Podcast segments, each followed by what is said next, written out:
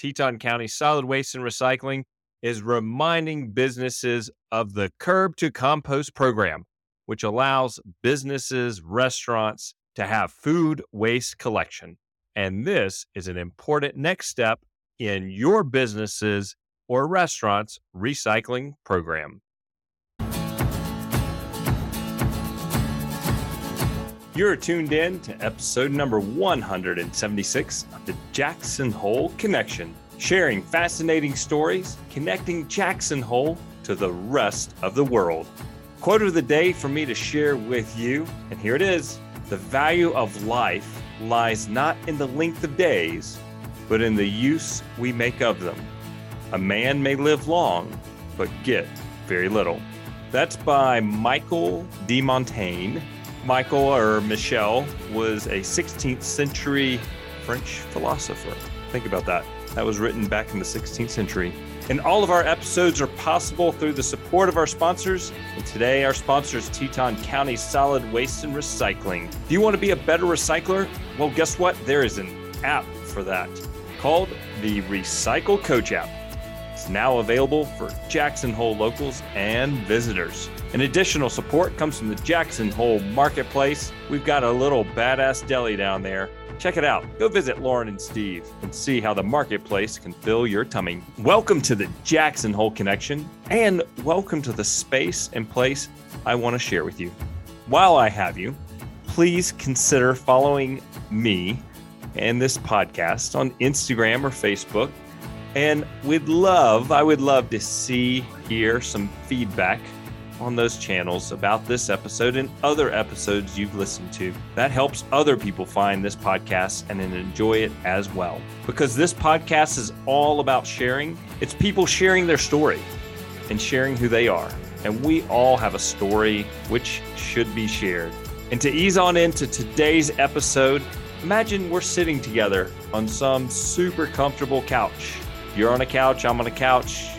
It's in a cozy, fire heated room, and we've just invited someone over for a visit. Our visitor today is Tim Sandlin. Tim's a father, husband, writer, and Valley local for many, many years now. Tim first visited the Valley back in the 60s as a young adult when his father would come out here and work in the summers in the park. As a young adult, Tim found his way back to Jackson Hole and figured out how to enjoy summers as he saw fit and make use of the winters to survive. As a writer, Tim has written and published several books. He'll tell you today how many, and has written several movies as well. And some of those movies were made into films. With Tim's quick wit, he will certainly entertain you and provide some thoughts you might not have known about this area from the past. Tim, thank you for joining me today at the Jackson Hole Connection with you being in your sunroom. I hope it's warm on this chilly afternoon. It's great here, sunny. It, it looks like a very comfortable place for you to sit and have a conversation. Mm, it is. So, Tim, tell us how did you get connected to Jackson Hole? Where'd you grow up and how'd you land here? Grew up in Oklahoma. My dad was a teacher um, back then, teachers got three months off every summer, and he worked for the national park. So I've been seasonal here since 1959 when he came up the first time. He was a surveyor that year. And then in 68, I started working at Signal Mountain. And then as soon as I could get out of Oklahoma, I came up for good. And what allowed you to get out of Oklahoma? Um, well, I didn't like it there. and the summers are terrible. So I was seasonal myself for a, few years 68, 69, Signal Mountain, 70. I just kind of, I don't know what I did. I hung out in this town square mostly. and then um, I started living on national forest land four, five, six months a year. And I was so much happier and healthier here that I would just add an extra month every year. And then by 75 or so, I just made it permanent. I wasn't very, I was a hippie in Oklahoma and I wasn't very healthy. And up here, it was great. So what, where I was happy. Was Jackson, in the sense of being a hippie, can you define that? Well, in Oklahoma, it was, um, It was the unhealthy kind. Up here, I, I was living outdoors. Um, that wouldn't really be a hippie. I don't know, but I enjoyed it, and I lived uh, clean and and a good life up here. It's like when you're happy one place and you're unhappy the other place. Go to the place you're happy and stay there. Makes sense. My advice, yeah. and when you were first coming out here in the late 60s and early 70s, what was this area like? What was it? Well, I've, you know, being up in the national park, it was fairly close to what it is now. It just wasn't near as crowded. Mm-hmm. Um, town, of course, was quite a bit different. There were only something like 5,000 people in the valley back then. But the problems were all the same. Nobody had anywhere to live. And, you know, we all fought over the same things we fight over now. Nothing's really changed in 50 years as far as local politics goes. So the politicians haven't solved any of the problems yet. Um, not that I know of. Cable TV came in. When was that? It was 77 or so, and that kind of changed everything. People had something to do in the winter besides be outside. And then we got an extra radio station, and then we got the extra movie places. And uh, late 70s, there was kind of a big change as far as things to do in the winter and then in the spring. That was a big jump there, but everybody knew everybody, which isn't like it is now. And when you decided to stay here full time and you weren't, were, were you still going to work in the park in the summer and doing something here in town in the winter? Um, no, I only did the park in 68 and 69. The I tell interviewers I had 40 entry level jobs, but to tell you the truth, I never really counted them. I think it was pretty close to 40. I closed a lot of restaurants. I would start working, and four months later, they would go broke. and back then, a lot of restaurants closed for the winter. So I would pick one of those, work until it closed for the winter, go on unemployment, and write a novel as fast as I could before next spring when I would start working in another restaurant. Did that for a while. What did you do in the restaurants? And what are some of those restaurants that you worked at? Well, I went from dishwasher to manager. I was manager of Mama Bear's, uh, dining room manager of the Chateau, which was one of the worst restaurants in Jackson Hole history. That's why it's not here anymore, huh? No. Where was uh, that? It was down between the Wort and the Square. Mm-hmm. Not sure what's in there now. Um, I worked at the Lame Duck for about six years, three years, and then I took a year or two off, and then three more years. That was the longest. I was prep guy out at the Mangy Moose at one time. Did gardening for the Rockefellers. I was an elk skinner for a, a big game processing company. I had a lot of funky jobs. My favorite was uh, trail inventory for the Forest Service push this little wheel like the Highway Patrol measures skid marks about 300 miles up to the Gros Mountains, measuring trails and finding trees that were down and things like that. So the Forest Service paid you to just walk the trails and measure them? No, it was more or less volunteer. I think I got $10 a day and they let me. I had a teepee and I had it up at Crystal Creek mm-hmm. for like six months. They didn't chase me out. And so yeah, I hiked all summer long for uh, for a living. That was great. You said that was over at, at Crystal Creek. Yeah, Crystal Creek's where I was living at that time. Is um, just past the Crystal Creek campground. There's a beautiful little spot there on the creek. Is that down by Gap-Hoochie? Um, no, I think it's a little past. It's by Red Rock Ranch. Oh, okay, okay. Right. The, the creek flows through Red Rock and then it comes and it hits the Gros Ventre River right at that mm-hmm. campground. Okay. So I think Gap was about a half a mile or so downstream. Okay. I'm not real sure. I don't know which one of the hunting camps was his. Yeah, I don't know either. I'm working on getting him to come and sit down with me, but he's trying to finish his third book right now. Mm, sounds great. Yes. And you just mentioned something interesting that um, you'd write a novel in the winter as fast as you could. Yeah, I had to get it done before summer when I had to go back to work and uh, move back outdoors. So I wrote four novels during that little period that have never been published. And then I started actually publishing them. And why during that period did those four novels never get published? Uh, they weren't very good. And uh, I didn't know anybody. I would send out like a hundred query letters and nobody would ever read it. I could have been writing classics, but nobody ever read a word that I actually wrote at that time. So it's probably for the best they weren't classics. And what was your trade or what pushed you to say, hmm, I'm gonna write a novel so I can make a little bit of a living here in the wintertime? Um, well, I've just always been a writer. That's all I ever was or could be. I got my first writer's market from the Valley shop in 1964 which later split into Valley Books and Valley Office Supply. It was down right by where the chateau ended up being, actually. And hmm. uh, I didn't get published till 87, and I wrote pretty much every day between those two events, almost every day, not quite. So you were writing for this local bookstore slash office supply store? No, that's where I got my writer's market. That's when you kind of start thinking of yourself as a pro. You buy a writer's market and it tells you where to send your stories and your books and all.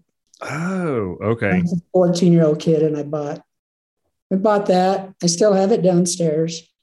Saw it yesterday. And at what point did you consider yourself a writer? Uh, right from the beginning, I guess. I don't, I mean, there are people who think you have to be published to be a writer. And mm-hmm. there are people who think you have to write to be a writer. Then there are other people who think they just have to say they're a writer and act like they're a writer, but they never write. When I was teaching writing, I ran into a few of those. But I thought of myself as a writer, you know, from 14 on, actually before that. But, uh, and then at 37, I started getting published.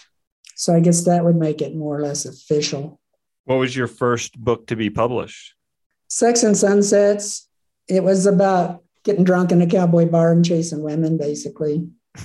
it was an obsessive thing. I like The Graduate. Did you ever see the movie The Graduate or read the yeah. book?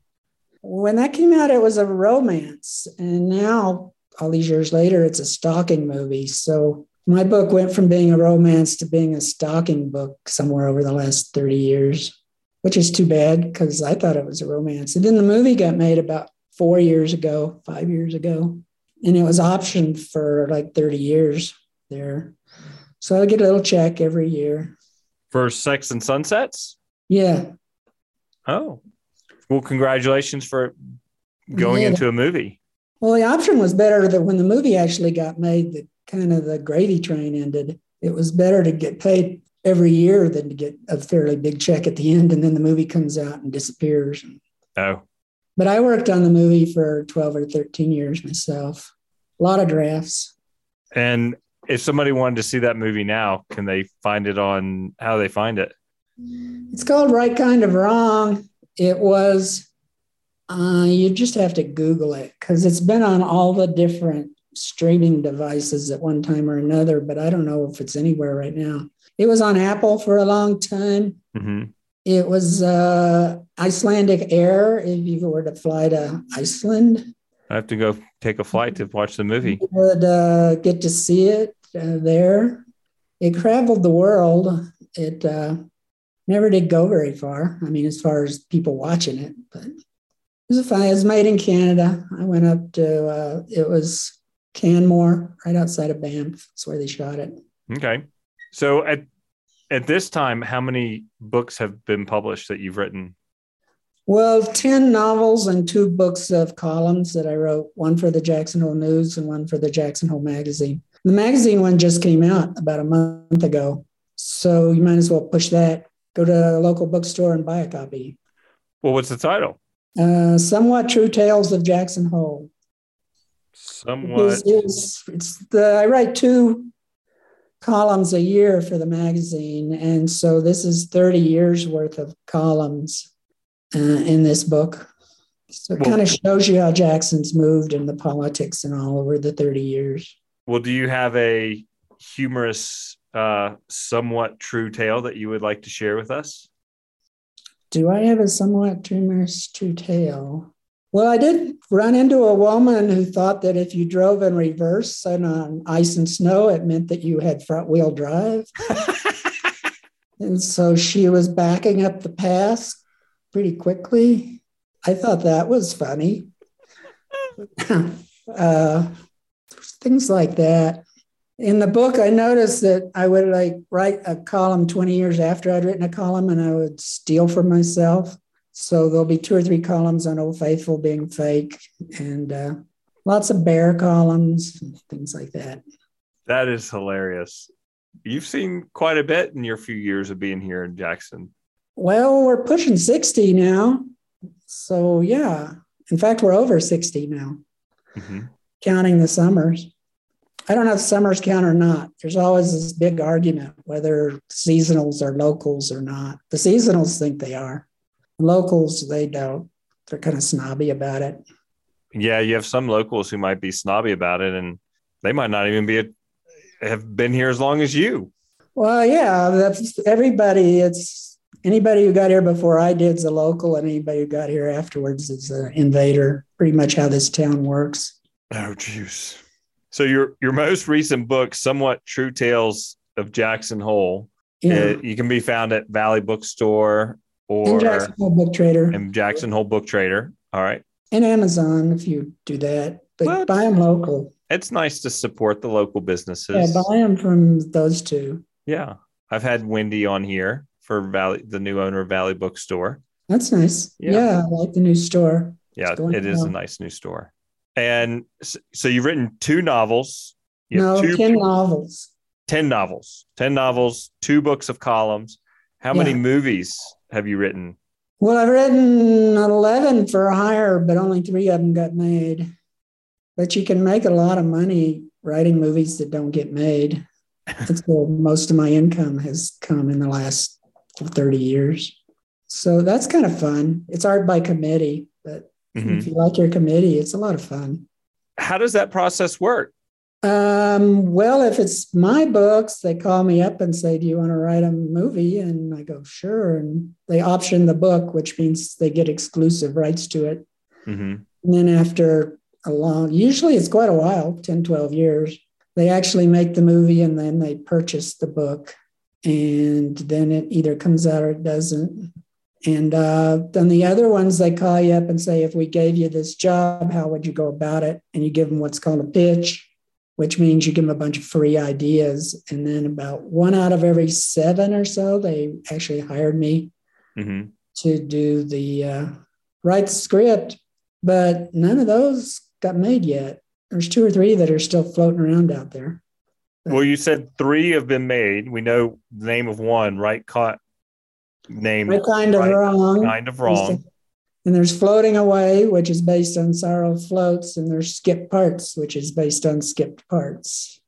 Are those on the streaming services as well? They're pretty old. You might be, uh, Skip Parts was on Amazon Plus about a month ago. I don't know if it still is. What's uh, that one about?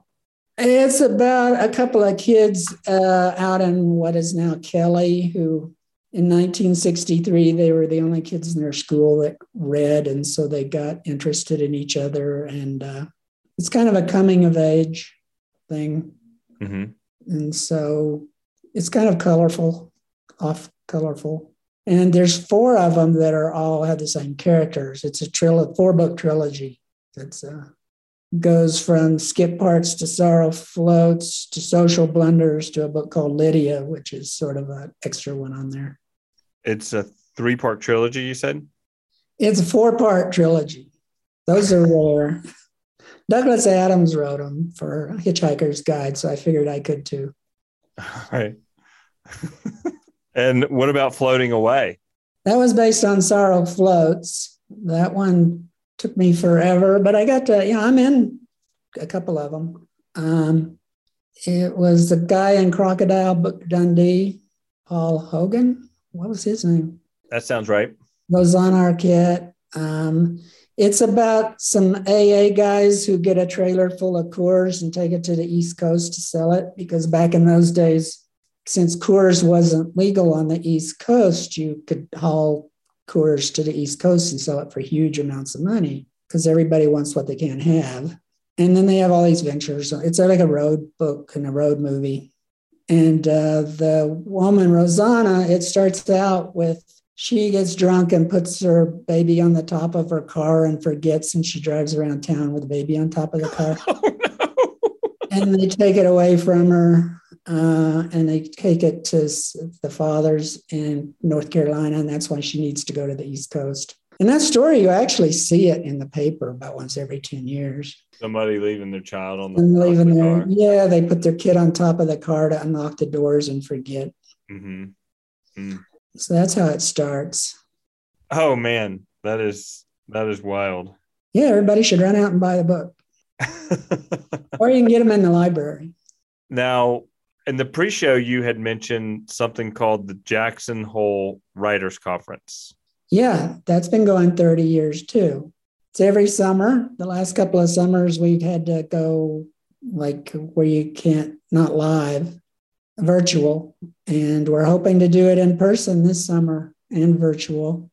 And we bring in eight or nine agents and editors and five or six or seven famous good national writers and we have uh, a lot of talks and panels, and we critique the manuscripts. It's one of the better writers' conferences in the country. We made a couple of top 10 lists the last few years. So writers should come to that. Does somebody need to write, be published already to attend? No, you have to want to be published. I mean, a, a, lot of them have, some of them have already been published, but um, mostly it's you know, writers who want to write. And when you live in the West, you get pretty isolated and you don't have people to talk to that have the same interest as you. Mm-hmm. So it's nice to come together with a bunch of people who are kind of obsessed by the same thing you're obsessed by for three days. That's why I started it. I wrote for, I don't know, 15 years in this valley without ever meeting a writer. And so I'm thinking, wouldn't it be cool if we could all get together and talk about it? The first year that you had it, what was the attendance like as far as because you said so many people are isolated where everybody's shocked to see somebody was, it was maybe 40 and the second year was 29 it wasn't good and then it kind of gradually grew for a while and then the university of wyoming was sponsoring it and they weren't really doing a great job so we went to the center for the arts and at the center for the arts it grew to about 100 uh, registrants and 37 38 on the faculty and Center for the Arts, if we've done really well there. Mm-hmm. Hope we do it this year. I don't know. We've been gone just for two years. So we'll see where it happens. Yeah, I should do it. Yeah, you should come. What? You'd love it. I, I haven't really written anything that anybody wants to read yet. Well, here you're like paying them to read it, so they got to read it anyway. So you get your critiques, and they can tell you how you're doing and you get all jazzed up. That's the main thing a writer's conference says is it gets you really excited and you go home and write like crazy. Are there workshops to write? Yeah, we have workshops. We have keynotes, panels, workshops, readings, critiques, a couple of social events. It's great. And then, you know, the stuff that really matters happens out in the lobby between the talks where you talk to the agents and you talk to each other and suddenly you meet a bunch of people. Like I don't really downhill ski or and I don't sell real estate. So I got nothing to do with anybody in this town. and so I just, you know, it was great to start a writers conference. Suddenly there's people to talk to. And it's always in the summertime. It's the last weekend of June. Just before so, the big Fourth of July push. Yeah. Yeah. It used to be that town wasn't really all that crowded in June, but the last couple of years that's kind of changed. It it has been, yeah. It, but it's a good time. The weather is almost always out of our 30 years, we've only that I can remember had snow once that last weekend of June. Weather's usually pretty good. And the second weekend of June, it's not. So we picked the right weekend. Well, the thing about it, snowing the last week in June, if it does, probably the next day it's melted. Oh yeah, it yeah. was just cold that one year. Mm-hmm. final dinner and the readings are outside in that tent mm-hmm. at the center. So it was mostly cold. It wasn't really the snow that was a bother. But that was only once in 30 years. Usually it's great. Tim, I'm enjoying this time with you. We we do need to take a break to get a word from one of our sponsors, which helps pay for this non-public, non-published um, podcast or mm-hmm. non-word published podcast. we publish it on the web. we'll be right back. Okay. For residents looking to reduce their household waste and become better recyclers, look no further than the Recycle Coach app It's brought to you by Teton County Solid Waste and Recycling. Also available at the Recycling Center is mattress recycling. It's new to them and new to us right here in the community. You can take those old mattresses to the Recycling Center so they don't go to the landfill. And you can access this Recycling Coach app from your desktop computer, mobile device, and the ever present digital assistants The platform makes it easy for you to get local disposal information for thousands of household items and takes the guesswork out of recycling. Visit TetonCountyWY.gov slash recycle for access. Become a better recycler today and download the Recycle Coach for free. Teton County Solid Waste and Recycling estimates that approximately 3,954 tons of food waste are disposed in the trash right here in Teton County every year. This makes food waste the next frontier material in the quest to achieve our county's goal to reduce waste and recycle more, which will help us aim for zero waste. For more information on Teton County Integrated Solid Waste and Recycling's Curb to Compost commercial food waste program, visit tetoncountywy.gov slash recycle and join today.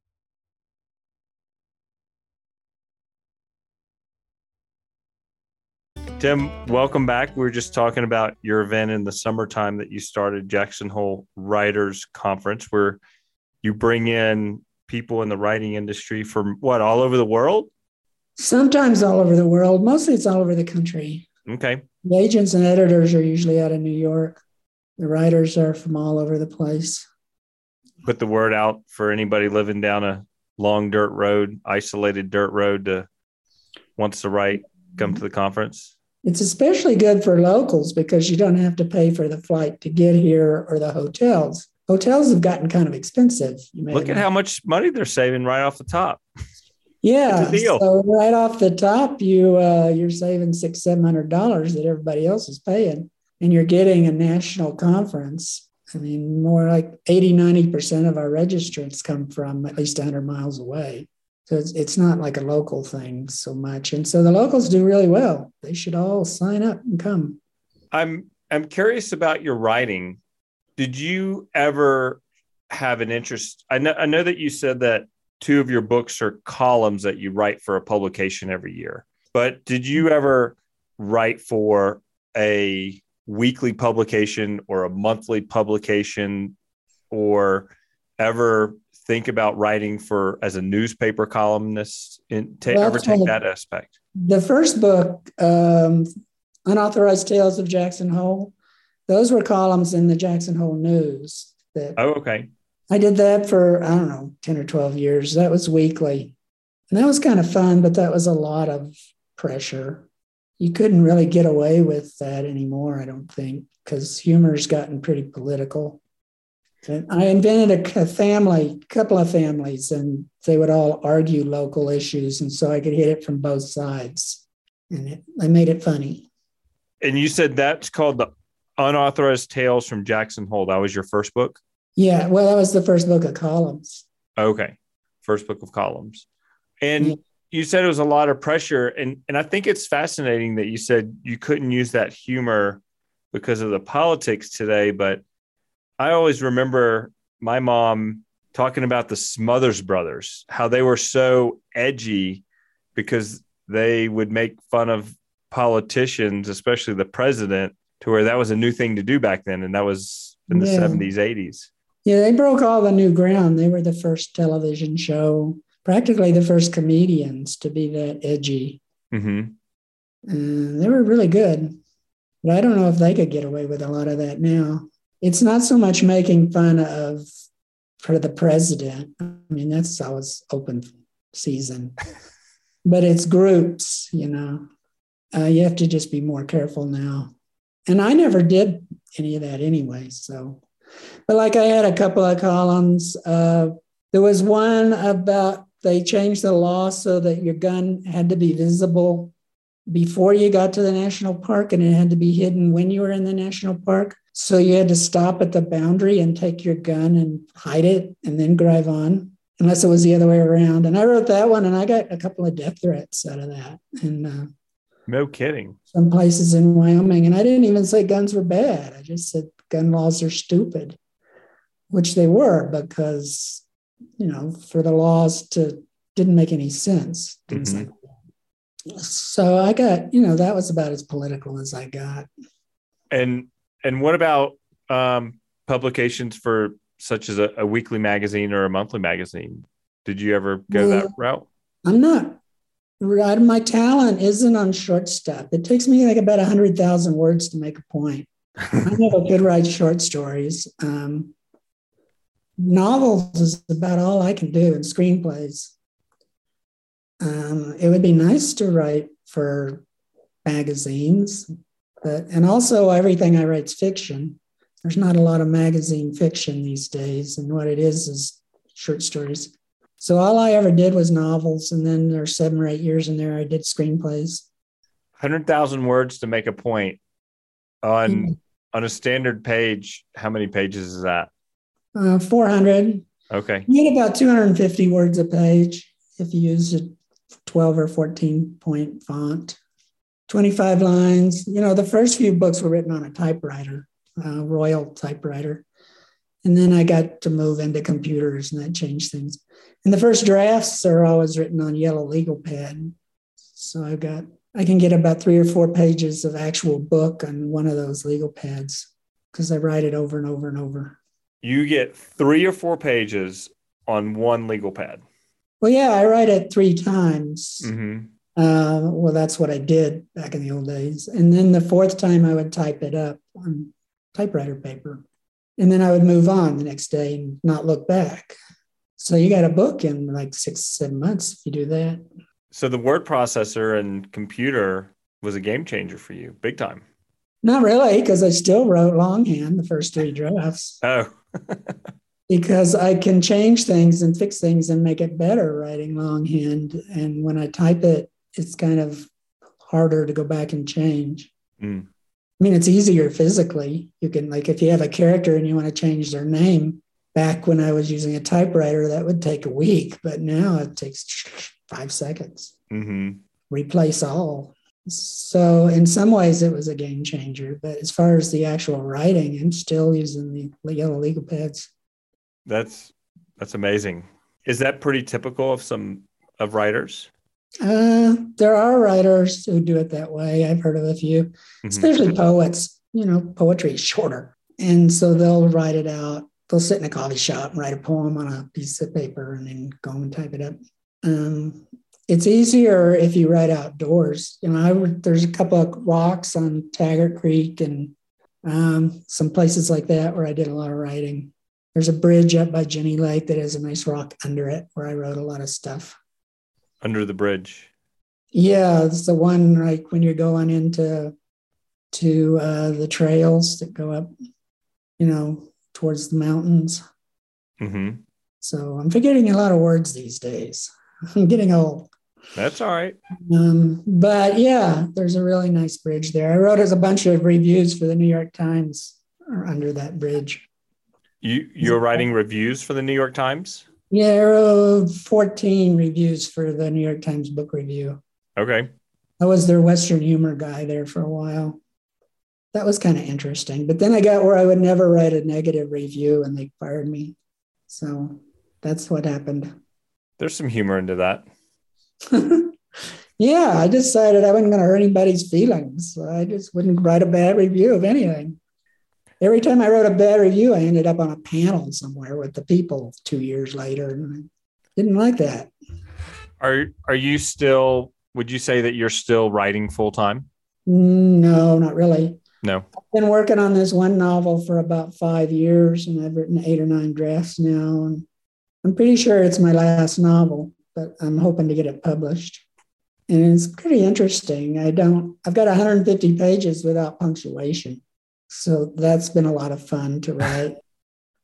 so we'll see where that goes if anybody wants to publish it. and when you talk to people who are interested in entering the field of work to be a writer, what advice do you give them? Oh, gee, you gotta you really if you have a choice you wouldn't do it probably. You just some people have to write in order to live and those people are the ones that'll do it. There's the nonfiction magazine work. You can make a fairly decent living doing that. It's a whole lot of work and a lot of organization and but for novels you just got to it's got to be the most important thing in your life you can't do it casually you can't do it in your spare time so just write and read everything you can get a hold of mm-hmm. and write every day. How much time would you spend each day writing? Well, it's varied over the years quite a bit. Um, on Western Swing, I was writing from 10 to noon, 2 to 4, 6 to 8, and 10 to midnight. And that gave me my three drafts and my rereading and typing. But I haven't maintained that level of stuff in a long time. That was my second novel. Um, if you'd usually you do it more by pages than time because if you say i'm going to write for one hour you can just sit there and look at a piece of paper for an hour and mm-hmm. say i did it but if you do it by pages two pages a day will get you a novel in less than a year sex and sunsets i did uh, first draft was four pages and the second one was two and the third one was six a day that's the only time i've ever really kept track that's a um, at least from my perspective, that's an impressive cadence of sitting down and of not sitting down, but uh, committing yourself to writing a novel. You can write a page in uh, like a half hour, or even 15 minutes, if you know what you're going to say before you sit down. Mm-hmm. It's the daydreaming between the actual writing that is the hardest part, I suppose, or that takes the most time. Well, it could be the fun part. you have to protect your daydreaming time. You can't have hobbies or things. I had to have jobs, but I had these mindless jobs where I could daydream uh, dialogue and things like that at the work. That was helpful. If I got a job that looked like it was going to become a career, I quit. Because I had to stay desperate. And pull you away from your writing. Yeah, I didn't want that. No. So that was a long time ago. Well, Tim, if people wanted to connect with you, what is a good way for them to say email you? Uh, Tim at jacksonholewritersconference.com. And do you guys have a website there too? Yeah, it's jhwriters.org, I think now. It's changed uh, recently. What all you got to do is Google Jackson Hole Writers conference and it'll take you there. And then there's places where you can connect with um, one of us. Or if you just want to talk to me about writing, email me and we'll talk about writing. As soon as COVID's over, we'll go out for coffee and talk. I live for going out for coffee and talking. Where do you have a, a place where you enjoy going to get coffee? Oh, I had a ball pretty much. It depends on the time of year and the weather. Pearl Street, Persephone, picnic. Were you ever a Lee J's Sportsman's Cafe guy? Uh, I worked at the Elkhorn, which is the predecessor to Lee J's. Uh huh. I was living outside Victor, and I had to put on snow tires to get to the road, and then take them off and drive to the pass, and put them on and drive over the pass, and take them off and drive to the Elkhorn, which was the worst job in the valley. It was a terrible. It was a 24 hour restaurant. It wasn't near as good as Lee but uh, Lee ran it at that time. Mm-hmm. And uh, he went off later with his brother Jay and made Lee J's. But um, so I was kind of in the before Lee J's era there. I want to go back to that snow tire thing. You would take all four of your tires off, put on different no, chains. Oh, Did the chains. Tires? Yeah, back then it was chains. I haven't had chains for my car in a long time, but uh, and putting chains off on that there's that long stretch as you're coming up from the idaho side i would always get stuck there and have to crawl under the car i was younger and uh, it was a real pain in the butt that would have been 77 78 somewhere like that And you couldn't run the chains coming down the pass, or you just didn't need them once when you got over the pass? Once you got over the pass, you don't want to ride drive with chains on your car on dry pavement. Oh yeah, Bad things happen. They break and wrap around your brake line. It's kind of the worst thing that happens. Or you know, they're just bad for the car. But I haven't had a pair of chains in what is it? I guess forty years now. Well, all those all-wheel drive cars makes a big big difference. Yeah, I've got a four wheel drive right now. It's perfect. Yeah, gets me where I need to go. I bet it does. Tim, I appreciate you taking the time to chat with me and thank you for sharing your humor. Well, thanks for talking to me. It was great. Yeah, this was this was really nice, and um, thanks for being an impact in our community. And I'm sure some people will listen and uh, reach out to you for the Jackson Hole Writers Conference. Great. That would be fun.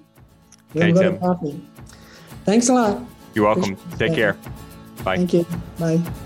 To learn more about Tim and his life as a writer and Valley resident, visit the JacksonHoleConnection.com, episode number 176. Thank you, everybody who helps keep this podcast on the air. To all of you listeners, support our sponsors. To editor and marketing director Michael Morey, who's edited every single episode of this podcast. And of course, my lovely wife Laura, and my boys Lewis and William. Keep in mind, Valentine's Day is coming up. So get out there and do something for your Valentine. I sure hope you've enjoyed this episode, and I look forward to seeing you back for the next episode of the Jackson Hole Connection.